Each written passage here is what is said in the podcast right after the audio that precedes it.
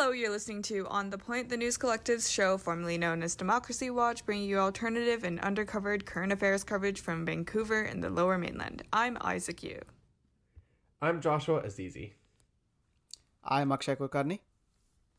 I'm Grace Jenkins. And I'm Alex Trabulsi. It's Friday, November 20th. We're broadcasting remotely nowadays, but we're based on UBC's Vancouver campus, on the ancestral and unceded territories of the Hunkaminam speaking Musqueam people.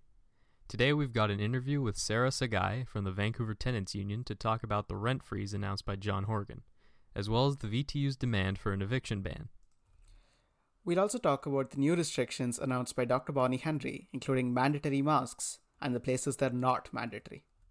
Plus, we'll chat about the new VPD community policing team and Vancouver Mayor Kennedy Stewart's move to decriminalize simple possession of drugs in the city. But first, let's listen to the interview Isa did with Sarah Sagai from the Vancouver Tenants Union. Isa, can you tell us about why you wanted to speak with Sarah? Sure. So, the Premier John Horgan announced a freeze on rent increases until the end of 2021 a week ago, but the Vancouver Tenants Union said that was the bare minimum and put out a letter demanding that the province do more, including an evictions ban. I decided to speak to Sarah to find out why this was the case and what the province as well as the city of Vancouver could be doing to help out renters during this pandemic. Sarah was really interesting and I learned a lot from her. I hope you do too, so let's have a listen. Yeah, so let's get started. Could you please introduce yourself for the recording? Yes, for sure. My name is Sarah Sagai. I am uh, a board member of the Vancouver Tenants Union, and I've been involved in uh, tenant advocacy in uh, at VTU for the last three years, um, and uh, in general, uh, doing uh, tenants and and home housing advocacy for the last five years in Vancouver. So, John Horgan announced last Monday that the province would continue to freeze rents until the end of next year. What are your thoughts on that? Well, you know, I think it's interesting because VTU and other groups have been calling for a rent freeze since at least two to three years before this pandemic hit. Um, and uh, there was a time where calling for a rent freeze was um, called a very radical thing. And um, or that's at least what we kept hearing from the politicians. At the same time, uh, many tenants and uh, members that we talked to told us that it's rent freeze is too little, too late, and uh, what we actually need is a rent rollback to control this uh, runaway rental market. That was the situation before the pandemic. Um, so even then, in reality, for people's lives, a, a freeze on the increase does not really do much because the rents are already way too high. And that's what we kept hearing even back then. Um, and uh, uh, I, I, should clarify this. I think a lot of people, when, when they hear rent freeze, they think it means a freeze on paying rent, which is what we want, of course. Um, but but it's um, it actually is just the freeze on the two percent or so um, increase that is allowed annually. And there's another problem with this um, the declaration or um, announcement about the freeze, which is that it's actually not a complete and universal freeze. Um, the landlord still can increase the rents between tenancies, which we think is actually uh, the main source of uh, the increase in rent that we see. Uh, most of the increase in rent happens at tenants turnover, not necessarily um, uh, annually for the same tenant, although that happens a lot as well. Landlords tend to use all the opportunity that they can to increase the rent, including using the maximum uh, allowable increase. Um, but but the, the main reason that we have an out of control renter, rental market is not because of the annual increase, is because of um, lack of rent control between tenancies. So that's something that this announcement does not address. That's a big gap. Um, I'll tell you why it's a big gap. It um, we are worried that it will actually incentivize evictions. We are in a situation where um, the main concern that tenants have, or two main concerns, a concern that tenants have, is one uh, rent debt that they've accrued since the beginning of the pandemic. A lot of people lost their jobs. About 20 to 30 percent of the population across Canada went on CERB this year. Um, so that's imagine um, before the pandemic, the average uh, one bedroom rental in Vancouver was over $2,000. Now imagine having your income, imagine renting a place, uh, relying on an income that could afford that um, rent, and then suddenly having your income reduced in the best case of uh, scenarios to $2,000 a month. Um, we did a survey, VTU did a survey of our members, about 400 people responded to it, uh, which showed that about 70% of the respondents did not think they could afford a uh, payback of the rent debt that they've accrued, and about 30% reported going hungry in order to pay rent. Um, that's a, a really inhumane and cruel situation that we're putting a lot of people in. Um, I hear landlords uh, talking about how they have costs too, and uh, they, you know, they're they have to run a business and it has to be profitable for them. Um, I think we're in a situation that we need to look beyond individual profit. We need to look at what is best for the society um, when we're taking care of people in during this health crisis, and that's not what I see. That's not what I hear um, in in our uh, in the kind of discourse that we hear around housing. A lot of people have had their income seriously reduced as the result of losing their jobs in this pandemic. And um, at the same time, landlords expect to receive the same uh, profit, the same revenue. Um, well, I think I think the rents, um, the the revenue that landlords receive should also be adjusted according to um, the uh, how much people's renters' incomes have been lowered as a result of this pandemic. So um, yeah, so the res- basically the rent debt and the threat of eviction are the two main concerns that tenants have right now. Um, the rent, the increase that could possibly happen on top of that rent. Well, I mean, we're glad that's not going to happen for um, for existing tenants right now. Um, although, as I said, because people are accruing these rent debts and because uh, the province lifted the eviction ban um, which is a major, major problem, then uh, it, it actually, uh, when, te- when landlords see that they can't maybe get their full rent from a tenant who's lost, uh, they, they can't increase the rent either, but they can evict the tenant um, and they can also increase the rent on turnover for the next tenant, then that's actually an incentive to get rid of a lot of people. We really hope that this government um, acts before they have a full blown eviction crisis on their hands. That's the thing that we uh, worry the most about. So, could you explain the eviction ban requests and the VTU's demands? Uh, yeah, well, uh, we did have an eviction ban until September this year, and um, uh, that was something that a lot of uh, different countries were using as well. Uh, it, it, also existed in the states, and um, it, it, just it, it seems just like common sense, right? Um, no one should lose their homes during a pandemic. Um, somebody's home is their first line of defense against uh, the virus. We're hearing Dr. Henry talk all the time about, you know, self isolation and so on. Imagine not having a home. Um, there are over 100 people camping at the Strathcona Park since this summer. And uh, in this weather, I don't think anyone wants to live outside. I think everyone needs a shelter. Um, and but the, the reality is just is that there's just no options. There's no housing being offered to people who are on the streets.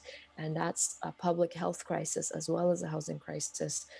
Um, we we think uh, the government needs to step in and uh, provide housing uh, for everybody who needs it. We have a situation where uh, the 90% of our housing is uh, private I think the cracks are going to start to show um, now that we have this public health crisis on our hands, um, on top of the housing crisis that we had before. I think we think uh, the government needs to step in and build a lot of housing. Um, can start by um, by increasing shelter spaces. Uh, you can start by uh, building a lot more modular housing, and you can also start by taking possession of the housing that already exists and uh, bring it into public possession in order to actually use it to house people instead of having housing sit empty um, as a, as an investment, as a form of investment. Um, so our demands are for the province to reinstate the eviction ban. Um, we need uh, rent control and rent freeze at tenant turnover. That's a really, really big gap. And I'm surprised that they're not even talking about it when they say rent freeze. Um, they do not mention that there is no freeze on turnover. And uh, uh, to, uh, of course, we want the freeze uh, to uh, for the for the rent increases to be in place, not just until July, but past that, uh, all the way until full economic recovery has happened. Um, and very important, we need um, rent debts to be canceled we can't people cannot afford to pay back the rent during a time that they were not making an income. That's just um, it, it isn't logical it isn't humane and it's a recipe for disaster. So how do you feel the province and housing minister selina robinson has treated tenants over the course of the pandemic? Well i would say uh, they've tried to do the bare minimum um, we have seen uh, the housing minister um, do a lot of press conferences in conjunction with the, with Landlord BC, for instance, and I think that uh, shows that their interests are in protecting, sorry, protecting the profits of landlords first and foremost, um, rather than taking care of people who might lose their homes. Um, and we think those are uh, those priorities are are um, out of place they should be reversed. You should you should take care of people and put them before profit. So, to shift focus a little bit away from the province, how do you think the city of Vancouver is handling tenant situations during the pandemic? Um, it's it's a little hard to evaluate the city's uh, full performance on this issue. Uh, one reason is that the city has only limited um, uh, I guess, jurisdiction or control over what sort of housing, for instance, in terms of actually providing housing. The city can't do much, especially they've had a lot of, um, they've lost a lot of revenue as a result of this pandemic. Um, and uh, in terms of uh, sort of tenant protection that the city needs to do at the times of evictions, um, that's something that um, does not apply to someone being evicted for not paying rent. That's something that applies uh, when a development is happening or a renovation is happening. But we are in a, in in kind of a, uh, uh, crisis situation. We're in an emergency situation where a lot of people could lose their homes simply because of not paying rent, and there is no law that protects you from that. The only thing that could protect you is is um, just a social um, uh, lens at this problem rather than an individual lens and putting people before profit. Um, it's true that people are losing their homes because of not paying rent, but that's not to the due to the fault of their own. That's the first thing that needs to be understood. Um, and uh, yeah, I think um, it's hard to say what the city could actually do except they could they could help with providing more shelter spaces. Um, they could even though uh, their revenues have been re- reduced they could still spend more on um, providing uh, sort of affordable housing in spaces that the city has control over um, for existing uh, for for people who need housing. Could you talk about what you do at city hall when it comes to advocacy Yes, for sure. Um, so there is a whole range of things that city um, does or um, has control over, or could potentially do. Um, some of the things that I just talked about fall into that um, range, and uh, a lot of it is, like I said, with this pandemic, we've entered a sort of an emergency situation. Um, so a lot of it could not would not necessarily apply to the kind of crisis we have at our hand right now. Um, for instance, uh, one thing that we've been advocating for for the last couple of years at the city hall is um, for the city to use the business license in order to um, not allow renovictions to happen. So, one thing, uh, according to the uh, Residential Tenancy Act, the landlords can evict tenants uh, without cause for two, for three reasons. Two of those reasons is um, for demolition of the rental unit or renovation of it, or major renovation of it. The third reason is for uh, landlord's own use of the property. Um, and the first two have been uh, have caused a major crisis of eviction in this province for the last few years. Um, the and uh, and we think that happens because of greed and because of seeking profit. Um, and uh, the city has a way of um, putting a damper on that. It has a way of increasing the costs of um, evicting tenants just to increase rent or to um, to lose or stop the loss of uh, affordable housing um, and stop them from being replaced by, by either uh, high-end luxury rentals or by condos. Um, so some of the things that we've been advocating for is for the city to actually regulate um, landlords using the business license um, bylaw in order to make sure that if a tenant is evicted, for instance, they uh, for uh, for renovation or demolition, that they are allowed to return to the unit um, at the same rent or at similar rent, um, rather than at market rent, or to make sure that the tenants are um, taken care of in the period in between.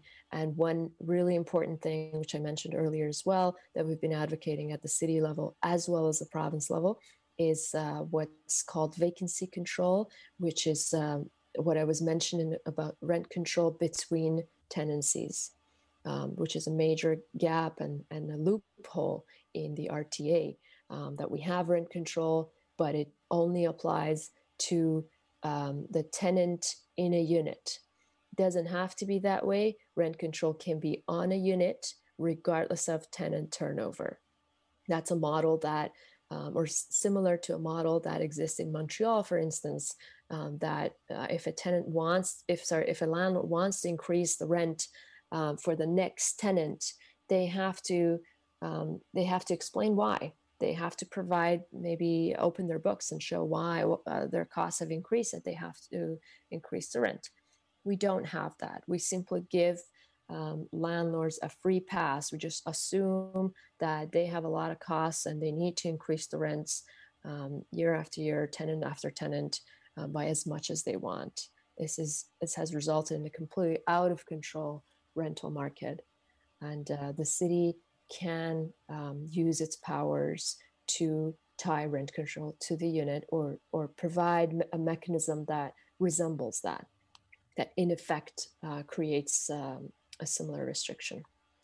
So that's the end of all the questions I have. Do you feel like um, there's anything else that you want to bring out that I might have missed? I think I said uh, everything I want to say. I'll just say that when we think of landlords, we really need to think of um, corporations and uh, uh, large businesses rather than small mom and pop landlords. Um, when you look at the kinds of situations that people that tenants are in in this crisis in this pandemic most of the times um, they're the sort of the worst kinds of behavior comes from the companies and the large corporations rather than the small landlords um, and uh, those are the ones that need to be regulated the number of mom and pop landlords um, what we call mom, and pop which is like somebody renting out maybe a a suite in their primary residence, um, that's a very, very small number when we look at numbers across Canada. Something like 8% of all landlords are uh, fall into that category. But in BC, the majority of landlords we're dealing with are large corporations and um, they make huge profits. They're making really huge profits and and uh, that should not be made on the backs of working class tenants who have lost their jobs and um, who are scrambling to get by. And we just hope that the government opens their eyes to this uh, reality. All right. Thank you so much for speaking to me. No problem. Thanks for talking to me. What is this? CITR 101.9 FM. A center for ants? What? We're a radio station broadcasting from UBC Vancouver.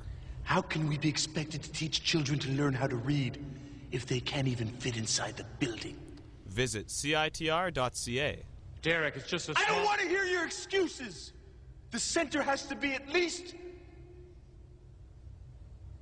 three times bigger than this.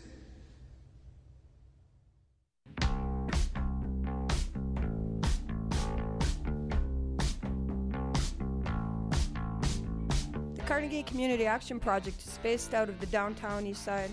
We work to help people fight gentrification, increase the welfare rates, as well as to fight for the rights of the people of the downtown east side. Please join our cause. Please come to the CCAP volunteer meetings every Friday at 11:15, the Carnegie Community Center on the third floor. Thank you very much. Housing now for the Oppenheimer homeless. Atira Women's Resource Society supports women and children impacted by violence by building and operating a range of safe, affordable housing and related support services, including childcare centers. Atira has housing and programs across the lower mainland. Our feminism is inclusive and intersectional. We envision a world free of inequalities where everyone's human rights are respected and where women and girls have the right to participate fully and effectively in all of the decisions that affect their lives. To find out how you can help, please visit our website at atira.bc.ca or follow us on Facebook, Twitter, and Instagram at Free of Violence. Welcome back to On the Point, your source of alternative and undercovered news from Vancouver and the lower mainland. You just heard an interview with Sarah Sagai from the Vancouver Tenants Union. Let's talk about another long running issue in our favorite city crime and policing. The Vancouver Police Department has recently created what they call the Neighborhood Response Team, which is aimed at responding to low priority calls. This week, a collection of Vancouver poverty advocacy groups have called for the police board to halt the deployment of the unit. Of the unit. The Western Aboriginal Harm Reduction Society, Pivot Legal Society, and Vancouver Area Network of Drug Users, known as VANDU, said the unit will discriminate against people struggling to survive on the streets in the city's downtown with the examples they've given out about what low priority is, it's mostly one example was a dude riding a bike without a helmet and it turns out the bike was stolen or a guy who was I forget specifically what he was doing to be stopped by the police, but he had an outstanding warrant for theft over $5,000. So it's they've got with the examples they've given, it sounded more like they've gotten lucky than actually stopped crime. Yes, and there's something to note is um, this unit. So actually, Vancouver. I'm actually going to be doing some proper data analysis of this, but Vancouver crime numbers almost throughout the city are actually either down or pretty much the same as last year. Uh, I think v- the VPD released new statistics specifically around Strathcona Park and other areas, which show it's up. But anyway, whatever. Uh, I'm I'm going to do some proper analysis of that but the the impetus for this unit wasn't like that wasn't like worsening crime. It was a survey which the vpd conducted which uh, basically surveyed only 755 people and less than half of them actually live in vancouver. And i mean the survey found that overwhelmingly people thought the crime situation was worse but it's a bit of a weird one. Let's just put it that way.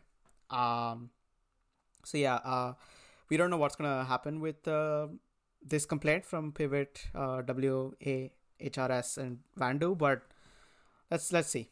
Uh, you know, this is going to be an ongoing issue, and you know, we might have some more about this uh, next week. So, uh, on the topic of sort of criminalization and uh, you know the war on drugs, there's something else happening in City Hall right now. Uh, yeah, Vancouver Mayor Kennedy Stewart introduced a motion in council yesterday to decriminalize simple possession of drugs within the city. If the motion is passed, Ottawa would have to approve decriminalization within the city for medical purposes. Council has to approve the proposal, and the next steps would indicate, sorry, the next steps would include Vancouver Coastal Health coordinating with the VPD on how to implement the policy.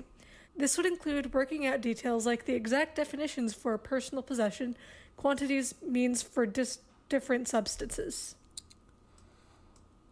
Uh, yeah. So if this was passed, this wasn't like outright include major legislative changes because it is just one city. Uh, it just would likely just be approved by you know the federal health minister, allowing an exemption for personal possession under the Canadian Drug Drug Services Act. I think in much the same way. I I don't know. The CDSA. In much the same way that overdose prevention sites operate when it comes to sort of the sort of a like the grace that they're sort of uh, given. And Mayor Kennedy Stewart has said that this would be an important move in focusing on addiction as a public health issue and not a criminal one. So, just for some context, right? Uh, 1,200 people have died from overdoses in 2020, which is actually likely an underestimate considering, you know, how many other underlying health conditions a lot of people suffer from.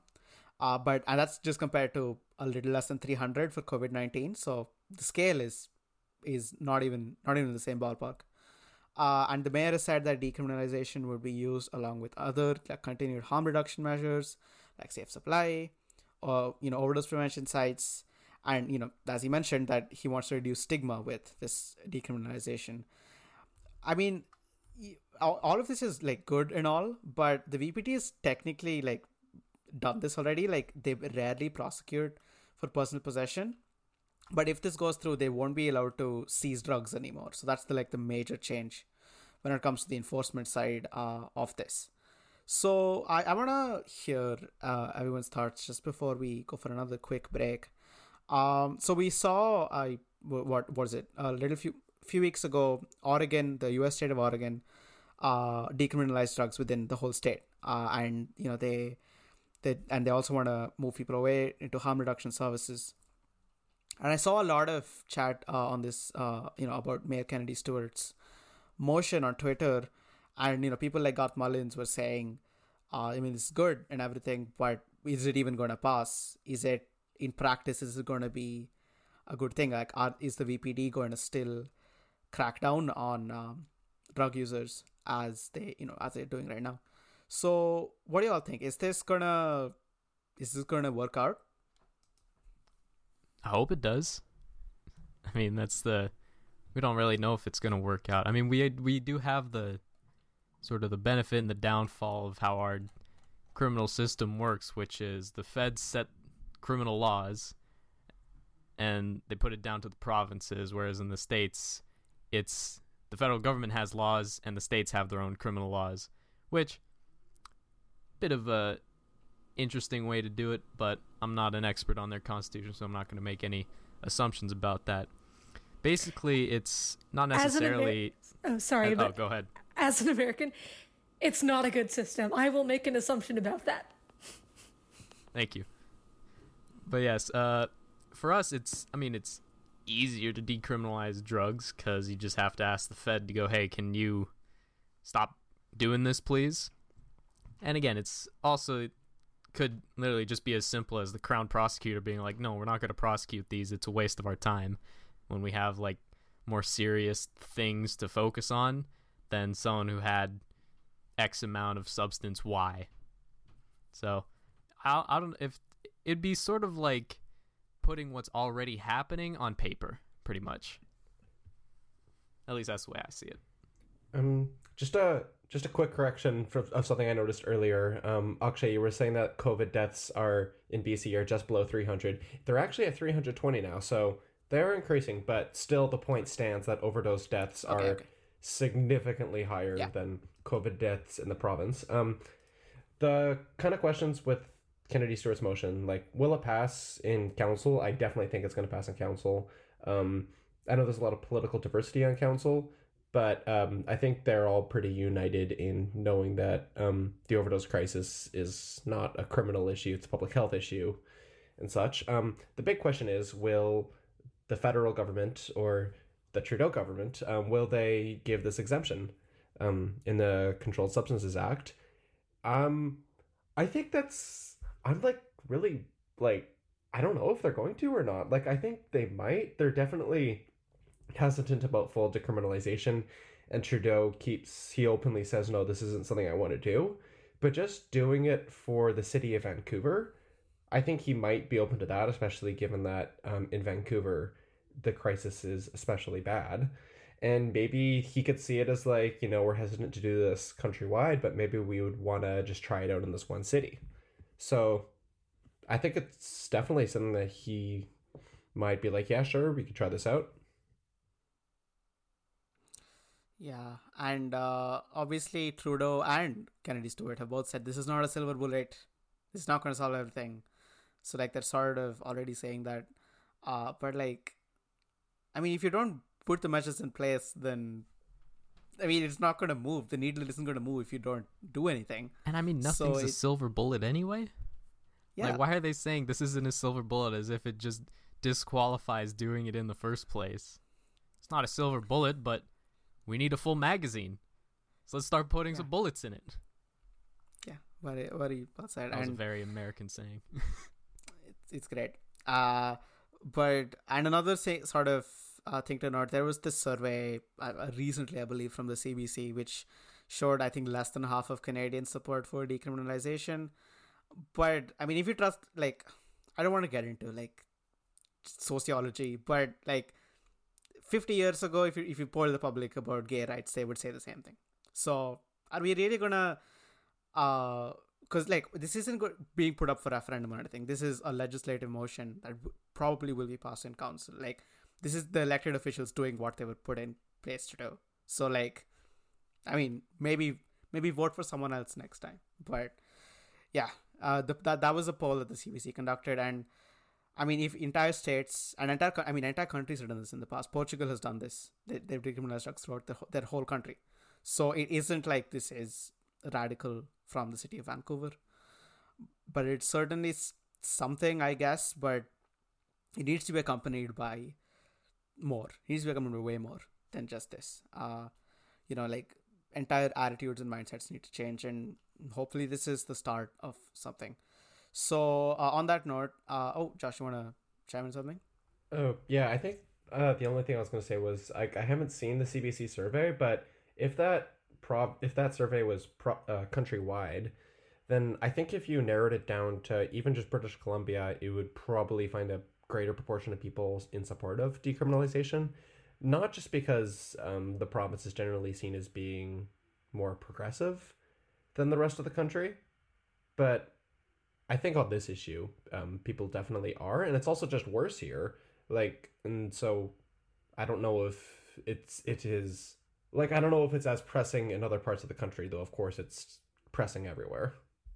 I I mean, it takes different forms, right? Like uh, in uh, I know in in Manitoba and stuff, the methamphetamine crisis is pretty bad there, and I mean, opioids are especially bad here, but it's it's very much a case in the prairies and stuff also. So like, it's uh, it, it, it the drug crisis takes many forms, and decriminalization, as I said, is just one sort of step to eliminating that. But we'll have to see how it turns out. So on that note, uh, we take a quick break, we listen to some ads, and then we'll be back and we talk about COVID nineteen, uh, which is obviously the backdrop to everything in our lives right now. So stay tuned to on the point on CITR. You're listening to CITR 101.9, broadcasting from UBC's Point Grey campus, located on the traditional, unceded Coast Salish territory of the Hunkaminam speaking Musqueam people.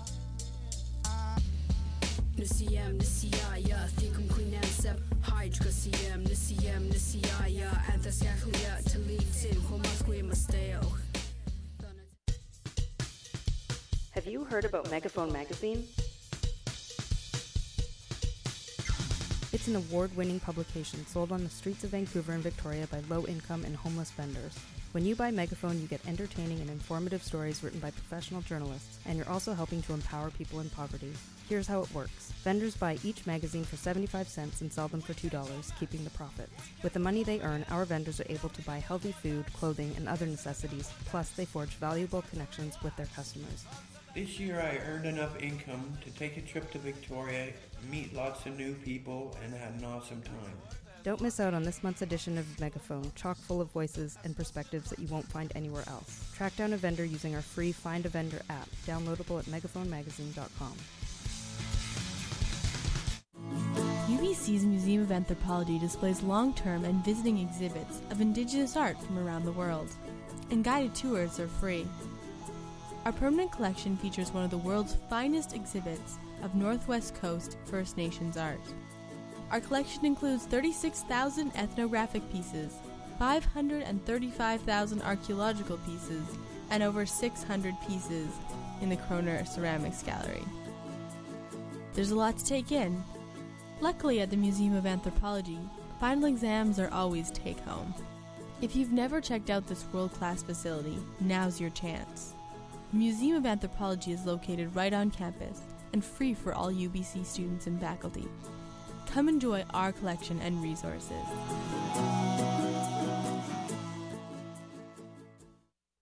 Welcome back to On the Point on CITR 101.9 FM.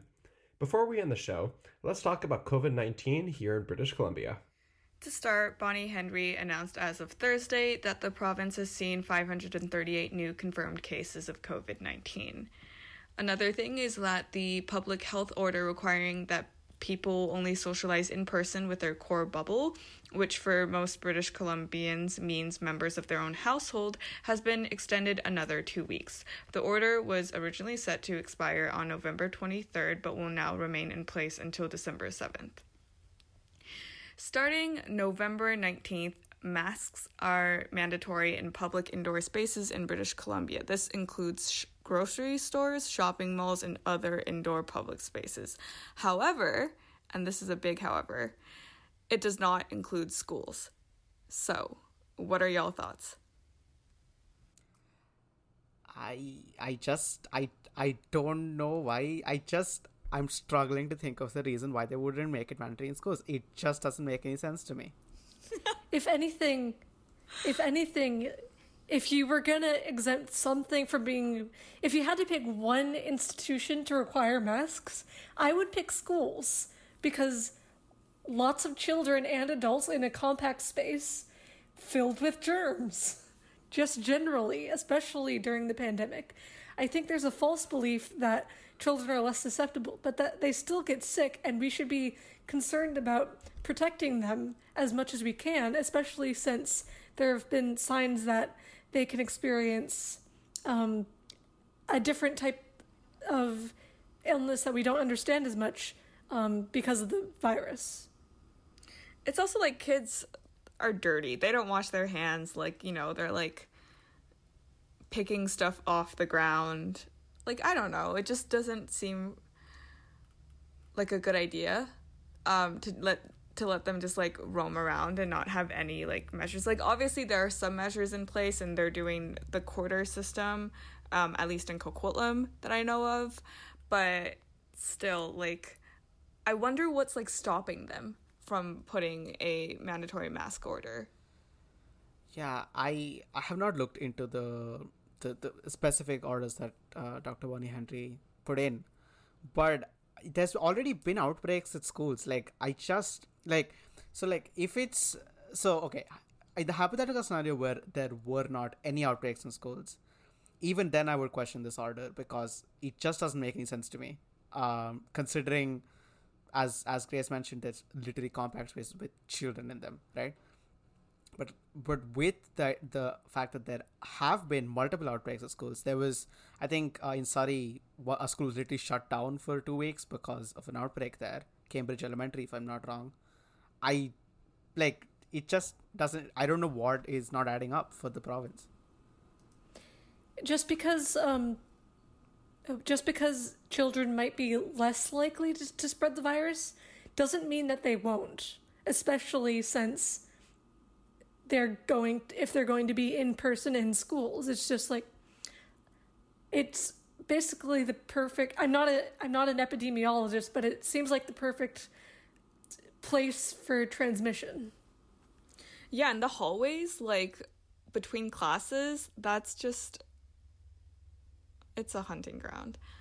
yeah, it's not good. Yeah, I'm looking at the Global BC article that talks about why um, there's why why she's not putting in a mask mandate for schools. And I mean, I'm only just scrolling it quickly, so maybe I'm missing something important. But what I'm reading here is that she's defining schools as a different indoor public space than somewhere like a store or a government office. She says schools are not public open spaces. You cannot go walk into a school.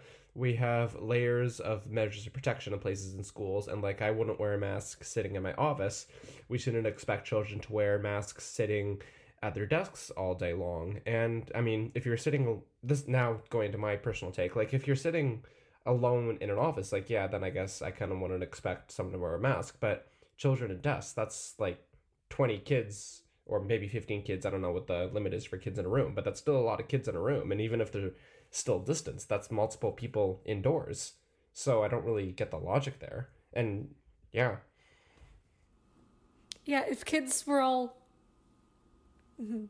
And if kids were all sitting in their separate offices with doors closed for school, then fine. Don't wear a mask if they're in a separate room alone, but that's just. It almost. It's just not how schools work. They don't work in a way that's conducive to social distancing at all. So it seems like wearing masks would be the least they could do? Yeah. Yeah, I I just like so another thing that was brought up at the press conference was the idea of schools closing early because as I said we've already seen a school literally shut down because of COVID-19 and you know schools closing early for Christmas so that you know kids have a little bit of a longer break so that you know they don't risk their lives going in every day.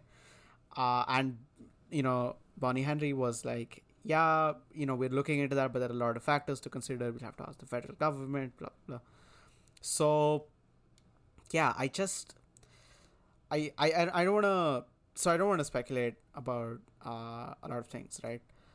But, so the NDP government were largely re-elected because of the way they're handling this pandemic, in that they, you know, they were seen as sort of stable and like Dr. Bonnie Henry really helped out in that regard. Adrian Dix, you know, appearing alongside her.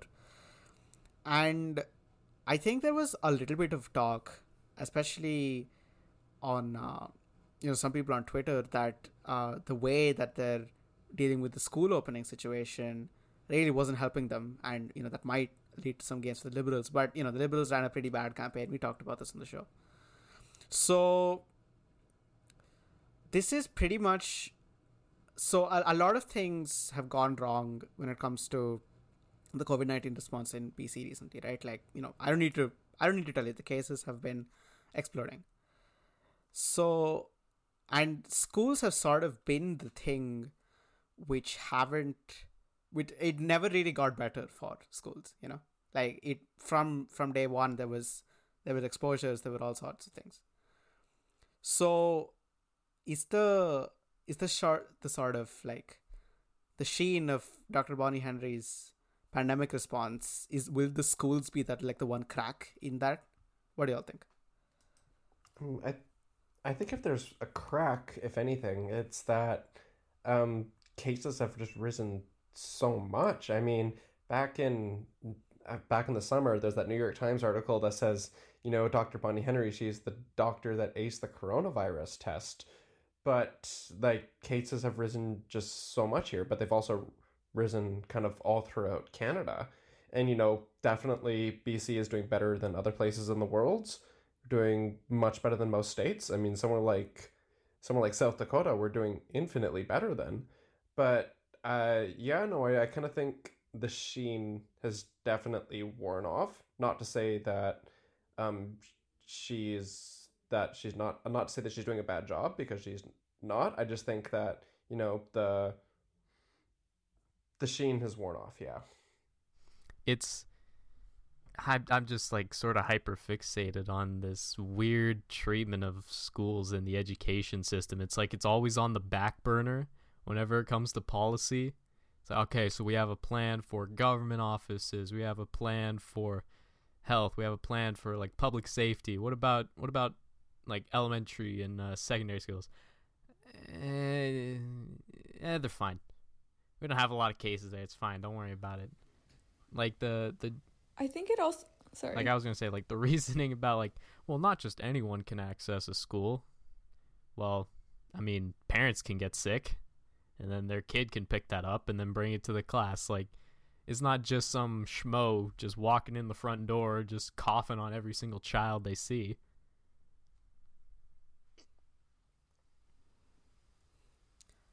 Um, saw. I think you wanted to say something. Yeah, no, I'm just like still reeling in embarrassment at having accidentally cut Alex off. Um, but I think it has to do with like costs a lot because when they were preparing, like I don't think they just ever considered like this is all pure speculation. So if I am like I don't know. I don't know if I'm break like I'm gonna get in trouble for saying this, but it's just my guess. Um as like a part of the population, I guess, is that I think it has to do with cost because like moving online would mean like acquiring like technology licenses and stuff like that. And that's like and if it's for like whole school districts that's going to be like a certain amount of money. And then it's also I don't know. I just I my theory is that it has to do with like cost and it's too much of a hassle to switch to online. Because like for UBC like we were able like universities are all switching online but you could technically say that university students are more likely to have like better immune systems compared to like children that makes sense doesn't it I don't know. I'm not an expert on disease and the uh, immune system. Yeah, I'm not an epid- I'm not an epidemiologist. I think from from what I've read, it's the idea is that um, because children are like physically smaller, they just don't produce as much of the virus as adults do. Um, like, and that's that's true. Um, because uh, um, That's interesting. It has to do with your metabolism, I think, and breathing. I could be completely wrong about this, but I'm pretty sure it's true. Um, don't quote me on that. Please, whoever's listening to this, please don't please don't treat us as gospel. I will just say that much. But yeah, go Maybe- ahead. Go ahead. It's like lung So I, I do think that there, there is evidence to support. I do think there's evidence to support that children don't don't spread the virus as much or get it quite as badly. Um, but I don't think that justifies leaving them to fend for themselves. Yeah, it- essentially. yeah it's um yeah i don't know i just i don't get the the, the real logic. I and i think a lot of it also has to do with um childcare right? Because school is often childcare for a lot of a lot of people. Uh you know because you know as working in essential service or working uh, nine to fives even nine to fives for some people but they can't work from home um it's it's difficult to like leave your child alone right? Like i mean a lot fair. of the way school reopenings have happened a lot of the way school reopenings have happened all across the world have to do with this because I mean the, the way the state works right now it's not like you can afford to keep your child at home. Um but anyway let, again let's not get into the too broad of a, a discussion here. But yeah let's just does anyone else have anything to say before we move on? So um yeah so obviously we just um talk about covid-19 we could pretty much do it every week but yeah the school situation in particular and the way it was sort of singled out during um you know thursday's sort of uh announcement about masks just stood out and uh, i'm sure we'll be talking more about schools uh, in the weeks to come so before we call it for this week uh, one of us has some news to share josh take it away All right. Um. So this will be my last episode on on the point because I recently got hired as a news reporter with Bell Media in Prince Rupert. And in particular, I am going to be the Prince Rupert reporter for CFTK TV, which is a Northwest BC um, television station, um, and which is owned by Bell Media. And I'm also doing news reporting for EZ Rock uh, North, which is a radio station in Northwest BC, and Pure Country BC North, which is a country radio station in Northwest BC. So yeah, um, I'm very excited for this opportunity, and I'm going to be moving up there um, with within like a week and a couple days. Wow, just amazing. So, could you just describe for the listeners your work on the show? You know, over two whole years. All right, so um, hmm. Damn, now I'm getting all reflective. It's gonna be all nostalgic and stuff. Um, so um, I first met Alex DeBoer, uh, who was the former um, News Collective coordinator. Uh, back in April 2018, I went to write a UBC article about a podcast series that CITR was doing, and then I was saying to her, you know what, I should do some stuff with the CITR News Collective. This sounds cool because I saw that um, some people from UBC's journalism school were doing stuff with it, and they were pretty active. So I thought that looks cool. Um, then, but I didn't do my first piece there until like ten months later. I did a story on um, New Westminster City Council putting in um, new restrictions on rent evictions within the city. That was actually uh, an interview I did with the city councilor there. Uh, Alex turned it into an episode of Seeking Office. That was pretty exciting. Um, then uh, in April 2019, I did some uh, episodes on um, a march that commemorated the anniversary of the overdose crisis in BC. I did some reporting on uh, Vancouver City Council declaring a climate emergency. And yeah, and then kind of over the past few weeks or the past month and a bit, I've been um, editing episodes of On the Point. I've been occasionally doing interviews with folks in the city about current affairs topics. It's been a good time. I've learned a lot about how to edit audio, and I'm looking forward to adventures in Northwest BC. But I should also add that the training I've got here has been excellent, and I feel like I learned a lot here. And for any um, potential, for any up and coming journalists looking to expand their broadcast journalism skills at UBC, I definitely recommend CITR. This is me doing my little plug. All right, that's all I have to say. Awesome. Uh, what? Uh, there is one more thing. What was your favorite piece you ever did for Democracy Watch, formerly known? I mean, on the point um, now, as it's known as.